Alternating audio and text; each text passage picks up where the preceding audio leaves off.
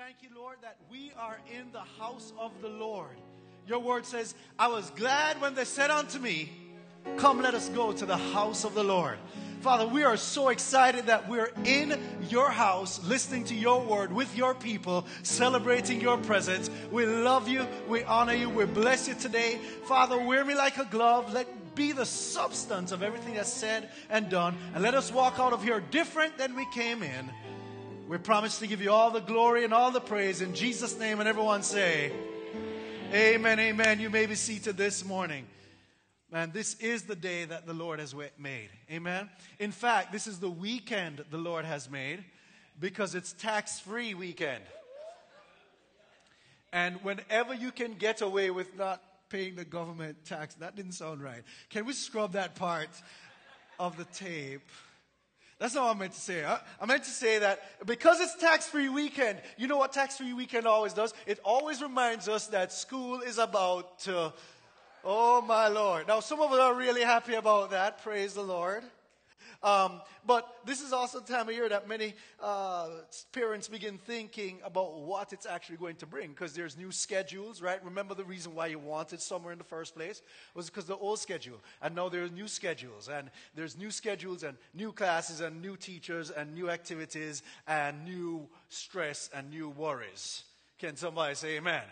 Amen. Yeah. There's all sorts of things. There, there are people going back to college, and uh, that's a, whole new thing. And then there's, you know, like in, in my situation, my eldest is becoming a junior, and so I'm starting to think about college. And how many of you know that's something to worry about right there? Amen. And then, uh, and then my son is starting high school. Praise the Lord. And he's also in band. And if you know anything about band and the hours, and I'm worried about how he's going to actually balance the time of band with his studies, and will he be able to keep up with both in a new environment and new friends and the whole new thing? And, and I'm kind of worried. And then my little one, she's six and she's going to the first grade, and I'm worried. I don't know what I'm worried about, but I'm sure there's something to be worried about right there. Because every time there's like this new beginning in your life, every time there's something new, some change, something happens, there's this, this, this stress and this worry that comes along with it. And uh, it, it's one of those things where many of us are in this place of worry. And over the summer, as we were going to these different colleges and, and stuff like that, I started going through this, this season of worry. And so, um, so uh, this message is really for me. But. but I'm inviting you to listen to me preach to myself. Is that all right? And so, um, and so it's like we're worried as if the, the summer is kind of set up in a, in a way to make us relax in every area. And then all of a sudden the reality hits that the fall is coming and things are going to happen and things are going to start moving fast again. And it's almost as if we're unprepared because like we're no longer in control. And we have we have our worries, don't we? And some of us are worried it's not about our kids. Some of us are worried about our finances or our relationships or something that happened. It, there's a, a, worry about what's going to take place in our future. And, and some, some of us, we're worried about who's in the White House or who might be in the White House. And you can't control that, but you're worried about it. Some of us worried about the environment, or we're worried about the economy. We're worried about all sorts of things. And we have this long list of things that we end up being worried about. And so, as I was thinking about it, I started thinking about how, how does God want us to handle worry?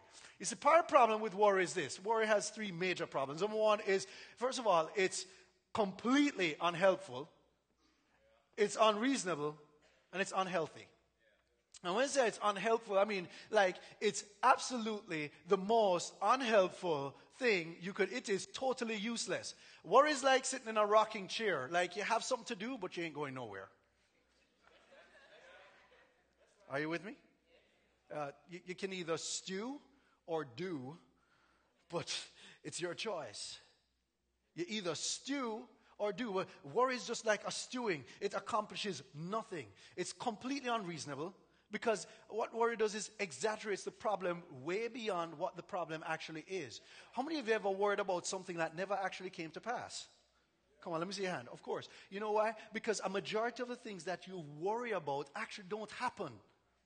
How many about worried about something that already took place and you can do nothing about? So, okay, so that makes up like 90% of the things we worry about either never happens or we can't do anything about them. So it's completely unreasonable it completely makes, makes everything larger than it actually is. And the, third thing is it's unhealthy. When you think about worry, think about this. Like the doctor never says, hey, you know what? You need to be under a little bit more stress. Have you tried that before? Nobody says that. You know what? They, the first thing the doctor says to you is, uh, tell me, how much stress have you been under lately? How's work? It's like, come on, man. What, what does that have to do with anything? Because worry is complete. Our bodies were not made to worry. Like grass doesn't worry. It just grows. Right? Animals, they don't worry. I mean, Jesus said, hey, the sparrow, he don't work for nothing. God just provides for him. He's just happy all the time. It's complete. We are the only creatures that worry. Think about that. It's unhealthy. In fact, the old English word for worry is the word to strangle or to choke.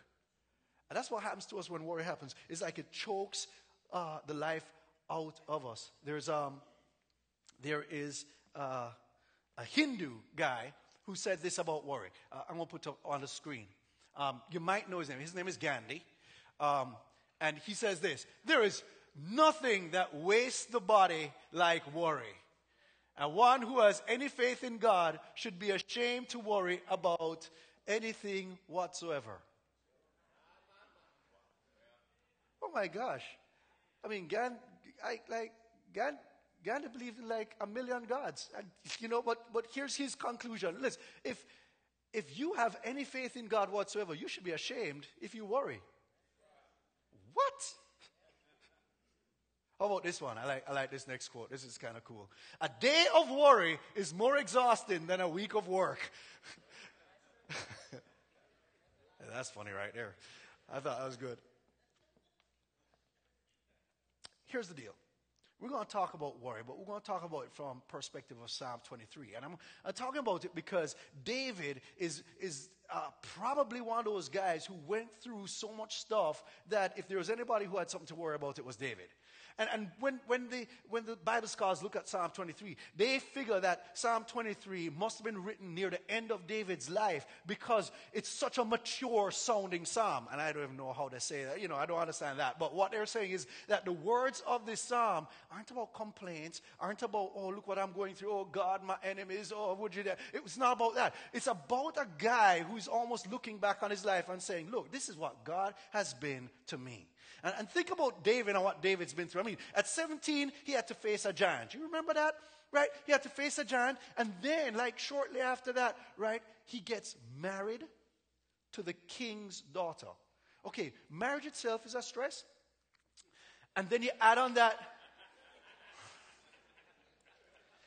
And then you add on that being married to the daughter of the most powerful man in all the land. I mean, how much pressure is that, right? And then not only that, the guy then offers you a job. You're like 20 years old and you become the head of his army. Okay, that's like some serious, serious stuff. And then on top of that, here's what happens next. Then your father-in-law, the king, the most powerful man, like President Obama. Let's, let's use that. So he's like President Obama, right? The most powerful man in the land. He then wants to kill you.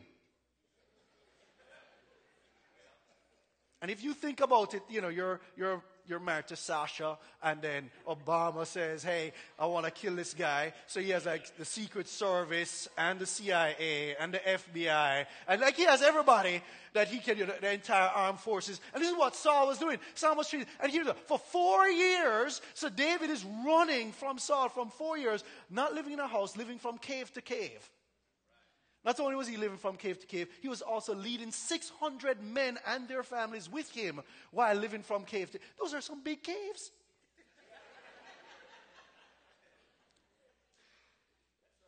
and then after that, okay, he has another four years where Saul isn't running, uh, isn't chasing him, but he can't return home because if he does, then Saul is going to kill him anyway. So for eight years between the ages, catch this, 22 to 30, he's an uh, he's like in exile, running from his life with 600 guys who are saying, um, I hope you have a plan to feed us today.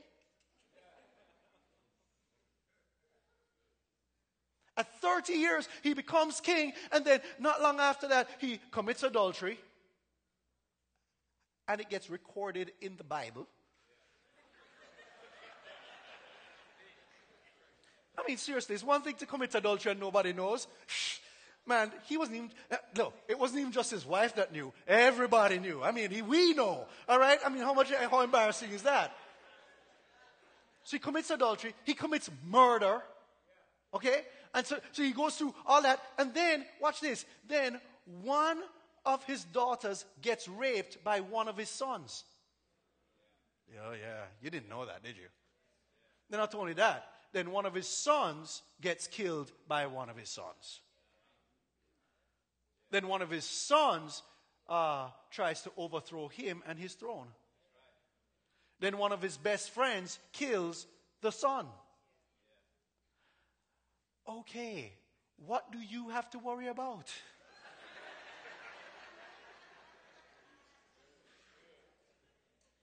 like, seriously, this guy has gone through. I mean, you may be able to identify with one of those things, but certainly that, that's some serious stuff right there. And so, Psalm 23, if we look at it, the first thing I want to show you is that God has a role when it comes to this issue of worry. How do you battle worry? God has a role. And God's role is that God promises to be my shepherd. God promises to be my shepherd. Psalm 23, verse 1 says, The Lord is my what? Come on, shout it out. shepherd. The Lord is my shepherd. And how is that the antidote to, to worry? How does that deal with worry? How does that cure worry? And if you understand what a shepherd does, if you understand kind of the role of a shepherd, then you understand why it is that David would open this psalm and say, hey, you know what? When I look back at my life, I realize that all this time, God has been my my shepherd. A shepherd does four things really well. He provides and guides, he protects and corrects. He provides and guides, He protects and corrects. I want you to say that with me. He provides and guides, He protects and corrects. And when I say He provides, what I mean is that He provides everything the sheep needs. If you ever notice this about sheep, sheep cannot provide for themselves. Sheep have no fangs. They can't go hunting, okay? They have no claws. They can't scratch. They can't climb. They can't, they can't do nothing. It, sheep, sheep doesn't do, I mean, can I say it this way? That the shepherd does everything for their sheep. He said, well, what about the wool? Yeah, okay, so the wool, you know, is their fair share. Saw what I did with that? Share wool. Y'all are really slow. But sheep can't do anything for themselves. Everything that the sheep gets is provided by the shepherd. You remember the shepherd leads them by still water and into green pastures, like everything, everything that. So uh, the shepherd provides. Here's the other thing the shepherd does: the shepherd guides. In other words, when sheep are confused, and sheep get confused a lot. When sheep are lost, sheep get lost a lot. Look, the only thing that helps them out is the shepherd. Like every time Jesus speaks about people who are spiritually lost, you know what he says? He says they were like sheep without a shepherd. Yeah, because, because the shepherd provides what the shepherd also guides. And the third thing is that the shepherd protects. He defends the sheep against the enemy. He protects the sheep against harm. The shepherd is there to protect. And finally, the shepherd corrects, meaning that anything that goes wrong, any problem that's in their life, the shepherd corrects that problem. That's why all things do indeed work together for good, like, like Brother James says, because the shepherd corrects everything in the sheep's life. so God has promised to do these four things in our lives that if we'll trust Him, if we let Him be our shepherd, if you let Him be your shepherd, then He will, let's see it together, provide and guide, protect and correct. Amen. For provide and guide, protect and correct. Isaiah 40, verse 11 says it this way The Lord takes care of His people like a shepherd. He gathers the people like lambs in his arms. He carries them close to him. That word, take care of his people, is actually a verb of the word shepherd. So it really should read something like this The Lord shepherds his people like a shepherd. In other words, he protects, sorry, sorry, he, he provides and protects and, exactly. So that's how God deals with his people. Uh, get more specific. If uh, Philippians 4, verse 19, you, you probably know this verse. It says, And my God will meet or provide all your needs according to the riches of his glory in Christ Jesus. God says, I, and I want to catch this word God will. God will provide, or not might, not ought to, not, it's none of those. Like he'll think about it. No, he says, I will. And when God says, I will do something, what he's doing is putting his own reputation on the line. He's saying, if I don't do this, I'm lying. Mm. The Bible says God doesn't lie. What does he mean? I will. He says he either does it or he's a liar. Here's the other word I want you to focus on in this is the word all. God will provide all. What does all mean? All means all. Man, your mortgage? Yeah. Your doctor's bill? Yeah. Your relationship needs? Yes. For your kids? Yes. For every single thing that you could be concerned, worried, fretting about, God says, I've got it under control. I'll do it. You don't have to worry about it. It's an all inclusive deal. See, in Jamaica, we have these hotels called all inclusive hotels. A lot of them in Jamaica. And, and how it works is this you pay one price, and everything comes with the price of the room. So when you when you get the room and you walk in, all the food is a part of the deal. And you can eat whenever you want and however much you want. You don't have to worry about anything. You can drink this is a church. Maybe I shouldn't say this.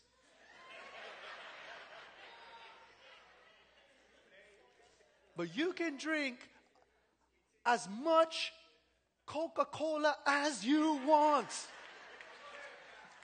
Come on now. You don't have to worry about a thing. Guess what? You don't even have to tip the people because even the tip is included in the. You don't. In fact, the favorite song at our hotels in Jamaica is Don't Worry About a Thing. Because every little thing is going to be all right. Plays there all the time. That's what it's like when God is your shepherd. It's all inclusive. It covers everything you could ever think or dream or imagine. He covers it. He says, I am a part of that. You don't have to worry. I've got it under control. It's mine. Leave it to me. Amen? Amen. Amen. Amen. So, worry is not only unhelpful and unreasonable and unhealthy, but it's also unnecessary if God is your shepherd. I mean, every time you worry, I want you to listen to this. Every time you worry, you're acting like an atheist. I shouldn't have said that, should I? I should That's pretty heavy. Every time you worry, you're acting like an atheist because what you're saying is there is no God, or even if he does exist, he ain't going to keep his promises.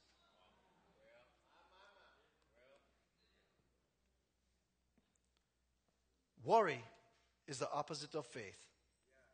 Hey, watch this. Remember, I'm preaching to myself, okay? So you're just you're just looking in. To worry is to have faith in the enemy. To worry is to have faith in the enemy. To worry is to say, Satan, your word is true. What you say is going to come to pass will come to pass. I believe in you. That's what worry does. So God's role is He promises to be my shepherd. But I have a role too. And my role is I must choose to be his sheep. So this says, uh, The Lord is my shepherd, I shall not want. Here, here's, here's what it says the, the Lord is my shepherd.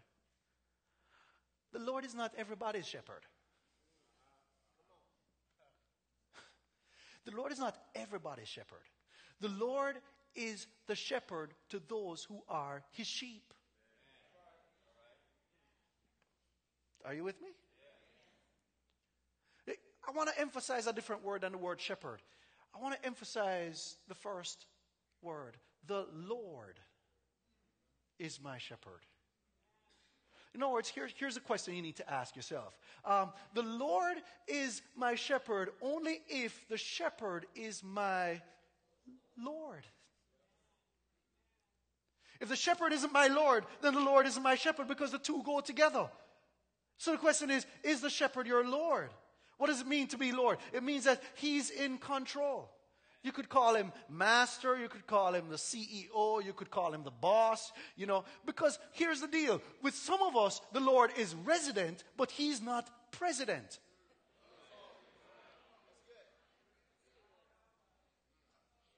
And what God says is, hey, go look, if you want me to be a shepherd, you have to make me your Lord because I cannot be your shepherd if I'm not your Lord. The Lord is my shepherd. What does it mean? That, that means that He's the one calling the shots. He's calling the shots. And if He's not calling the shots, then He's not Lord. And if He's not Lord, then He's not the shepherd. Because the Lord is my shepherd. So to allow Jesus to be Lord means a couple of things. And John 10, Jesus talks about himself in this way. He says, I am the good shepherd. But, but here's how he qualifies this whole thing I am the good shepherd. Because in verse 10, he says this I am the good shepherd. I know my sheep, and my sheep what? My sheep know me. In other words, the first thing you need to know is that, that for God to be your shepherd, you've got to know him.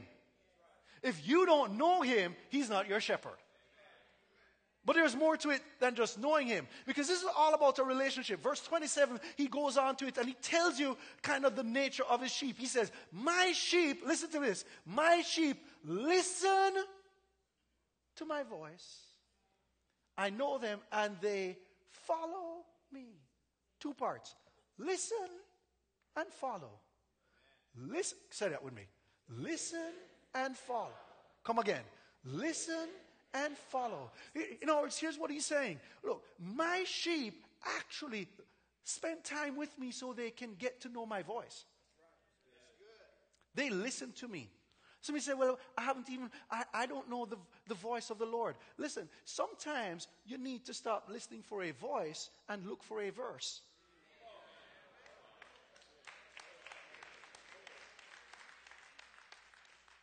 Because some of us are waiting. Say, oh, Lord, speak to me. And he says, um, Man, do you know how many letters I've written to you?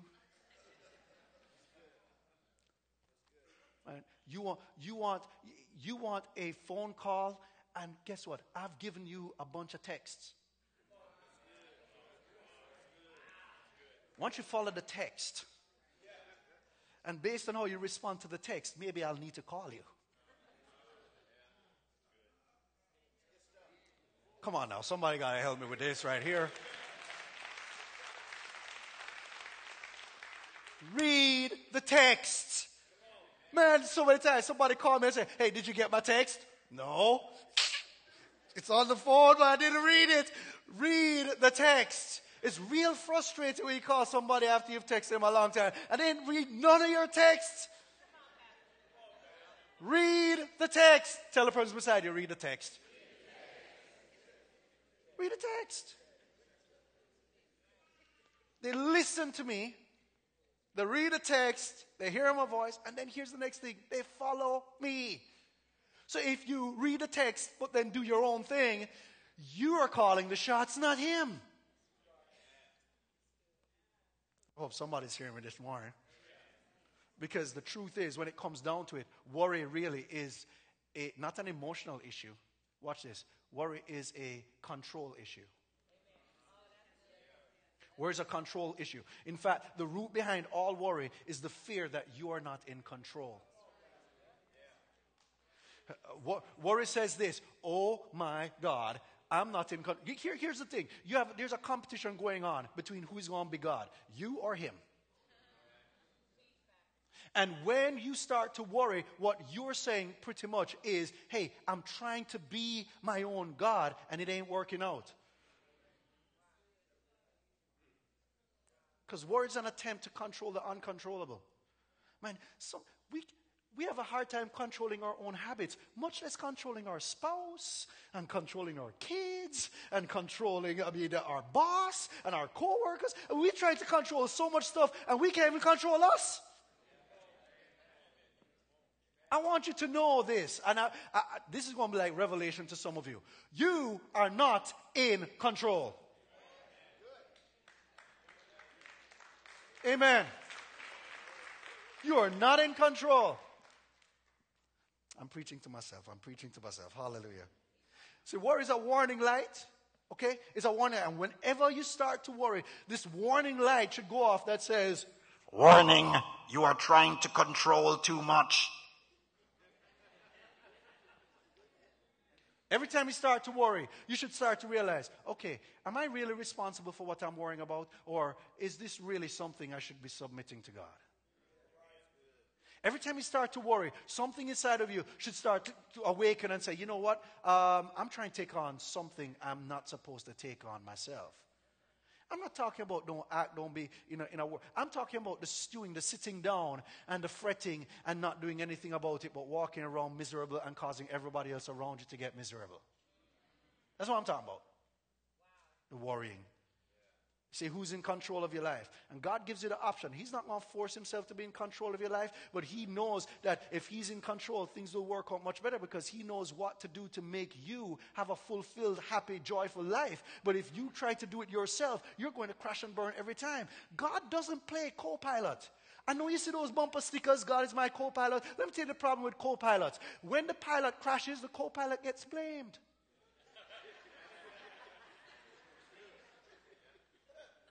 So God doesn't play co pilot because he can't submit to you. So he's either the pilot or he's not in the cockpit. Oh boy. So if you are in control of your life, you're playing God. And if you're doing that, then you ought to be worried.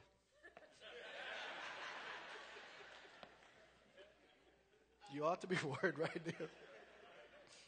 But if God is in control, if God is wor- it, it, it doing everything, then guess what? You don't need to be worried because He's the only one who can change it anyway. He's the only one.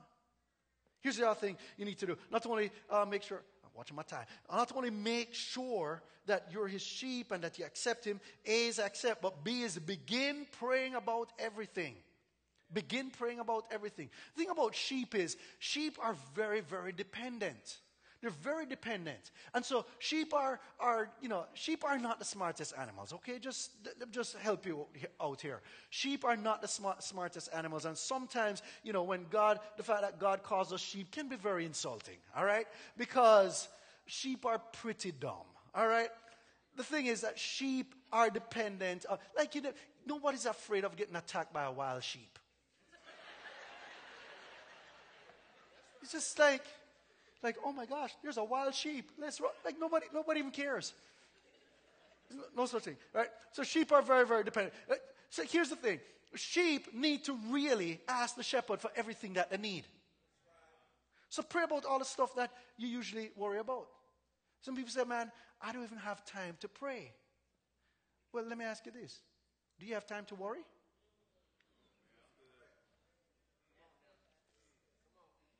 Because if you have time to worry, you have time to pray. Uh, you can, you see, worry can't change anything, but prayer can change everything. So when you start worrying, you have one of two choices. You can either panic or you can pray. Philippians 4, um, verse 6 says it this way uh, Don't worry about what? Anything. My, that's a big statement. Don't worry about anything. Nothing? Nothing. Don't worry about anything. Instead, pray about what? Everything. I lost. Oh, here we go. Tell God what you need and thank Him for all He has done. Look at the next verse, verse 7. Then, when? Then, after you've prayed about it, after you've brought it to Him, then you will experience God's peace. Not panic, but peace, which exceeds anything we can understand. His peace will guard your hearts and minds as you live in Christ Jesus. Hey, the way to deal with it is to pray about it. Pray about any, everything. If it's big enough to worry about, it's big enough to pray about. If it's big enough to worry about, it's big enough to pray about. I, I like Max Lucado, uh, Christian author, says this No one can pray and worry at the same time. That's real interesting. Now, what I like even more, catch this quote. This is by Martin Luther, not King, but Martin Luther, great reformist, um, Christian reformist. Here's what he says Pray and let God worry. I used to I used to work in uh, the advertising field years ago, and I was a junior copywriter. And my senior copywriter was a guy by the name of Marlon James. And Marlon James was, and I became really really good friends. Um, Marlon was a genius at writing, at coming up with concepts for for ads, for television ads, newspaper ads, just, just anything. He was just a genius. And he and I were the only people in our department. And so between both of us, we were like the creative team that would then spit out these ideas to the artists artists and the different people, the different talent for them to actually create the ads. So we would sit down all the time. And over and over again, this, this same scenario would play out where a deadline was coming up, and I'd say, Marlon, this deadline is coming up. Man, what are we going to do about it? I mean, we don't even have a concept. And here's what Marlon used to say to me all the time Marlon used to say, um, Do I look worried? And I'd say, No. He says, Don't worry till you see me worrying. If I'm not worried, you don't have to worry. Now, he could say that because this guy was a genius. This guy could come up with concepts like this. This guy could write, I mean, he was creative to the hilt. But here's the point he was making I've got it, so you don't have to worry about it. You're my junior. When I get into trouble, that's when you need to say, Oh, God, help. But as long as I'm calm, you're okay. You don't have to worry about it. No, let me tell you something. Do you think God is worried about anything? So here's the deal start worrying when you think God is worried. When you think, oh God, you must be up there biting your fingernails, no, that's the time you start worrying. But as long as you know that God isn't worried about it, you don't need to worry about it. Because what he's saying is, I got this.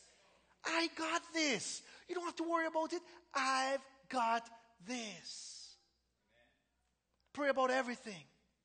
Pray about everything. Uh, Peter, 1 Peter 5, verse 7 says, Give all your worries and cares to God, for he cares for you. The King James says, Cast all your cares on him, for he cares for you. Some of us, we cast it like a fishing line and we draw it back in. But that's not what cast means. Cast actually means to roll it off or to transfer or to relieve yourself of it. In other words, it's almost like a big boulder, and that's what worry feels like. That you're letting off your back and let somebody else carry it for you. That's what God says. I will carry the burden for you. So Jesus says, Come to me, all who are weary and heavy laden, and I will give you rest. Come, let me take it. I will take it from you. Matthew 6, verse 31 says, Therefore, I love this, do not worry, saying, What shall we eat? Or what shall we drink? Or what shall we wear? Do not worry. Verse 32. For after all these things, the Gentiles, you know, those who don't know God, they're worried and they seek. For your heavenly Father, what? Knows that you need. He knows it. He knows it. And then he says, But seek first the kingdom of God and his righteousness, and all these things will be ha- added unto you.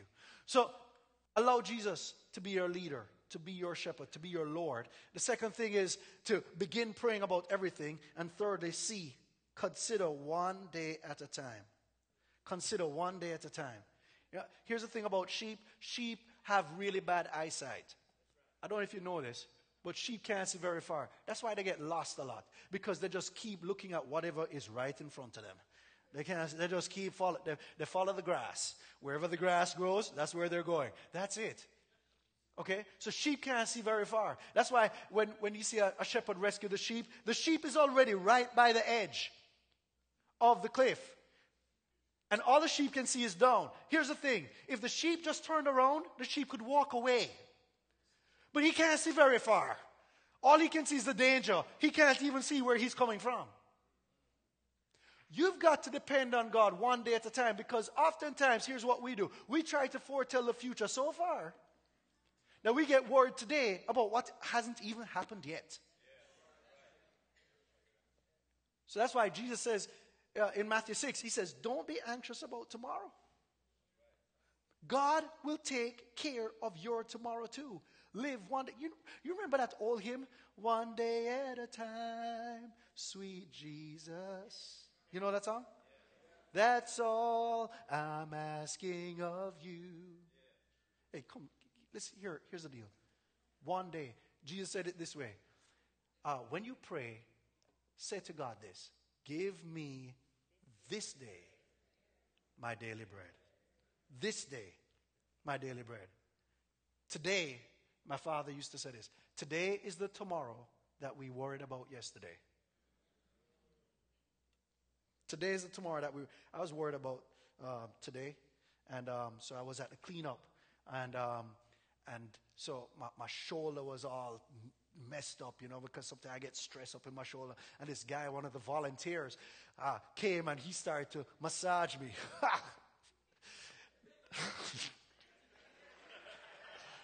so I just want to shout out to this thank you for all the volunteers who came up again one more time because I benefited in so many ways. All right?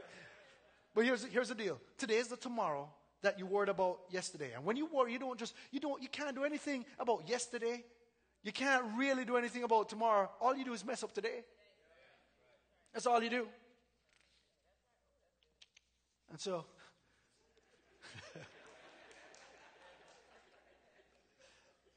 so here's the deal. Here's the deal. Overcoming worry is a day to day exercise. It's a day to day choice. Am I going to believe that the Lord is my shepherd, or am I going to believe I am my own Lord? Who is in control of my life? Who's calling the shots? If I'm in control, I know I have a lot to worry about, but if God is in control, it's His problem. He can handle it. It's okay. It's okay. So, what's got you worried today? What is it that causes you to toss and turn? I can't sleep at night. What causes that? What causes you to eat too much or not to eat at all? What causes you to stay up late and wake up early? And if you burn a candle at both ends, that's not very bright.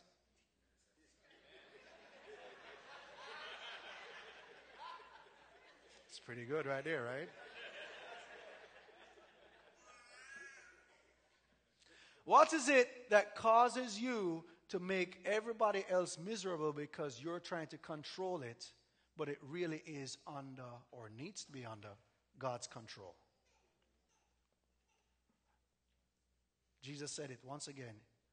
Your heavenly Father, Matthew 6 33, your heavenly Father already knows perfectly well what you need, and He will give them to you. And I like this version because it says, if you give him first place in your life. If you give him first place in your life, he will make sure that you have everything you need that you're worried about. You know, Psalm 23, David wrote the whole psalm, and over and over again, words like I and me and, and you and him are over. And the whole psalm really is a big psalm about relationship. It's this relationship between David and God. And that's the thing that, that, that God kind of wants us to understand that the antidote to stress, to worry, is not religion, it's not coming to church, it's not, it's not doing all of this kind of making, keeping rules. And the, the antidote to stress and to worry is a relationship with Him. It's really understanding and knowing your shepherd that He will provide, He will guide, He will protect, and He will correct. And God says, That's what I made you for. I made you to have a relationship with me. I made you so that you wouldn't have to carry these worries and burdens by yourself, but that you and I would commune in such a way that you will be able to trust me to be the shepherd, to be the Lord, to be the one who will take it by um, on Him, so that you wouldn't have to take it on yourself. I don't know what you're worried about or stressed about today, but I do know this: that God loves you, that He cares about what stresses you out and that He can help you. The Lord is my shepherd. The Lord is my shepherd. There's only one real Lord. The Lord is my shepherd. Not might be, not hopefully. He is. The Lord is my shepherd. Can you say that with certainty? Can you with certainty say, you know what? He is my shepherd. He is my Lord. Because he can't be one without the other. And when you can say that and mean it, you're going to stop worrying. Because you'll know that he has it in control. Would you bow your heads with me?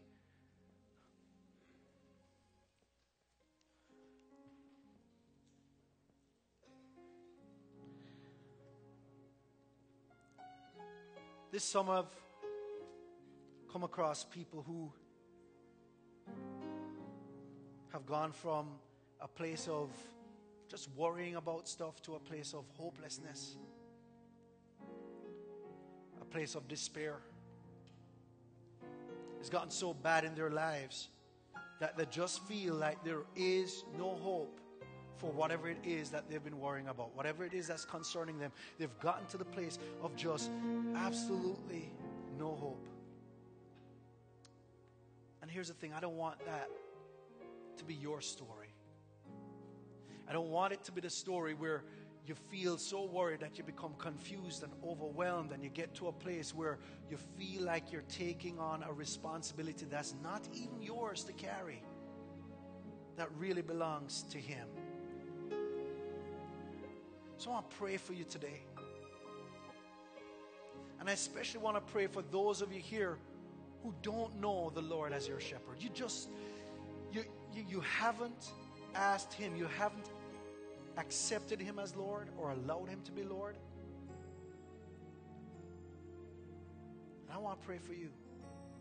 Maybe you just haven't submitted your life to Him yet, and today is your day, and you're saying, you know what? I need the Lord to be my shepherd because I can't do it alone.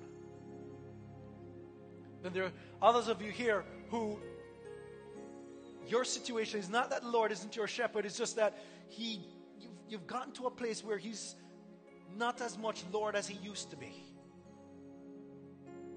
And you need to recommit some stuff to Him and recommit your life to Him.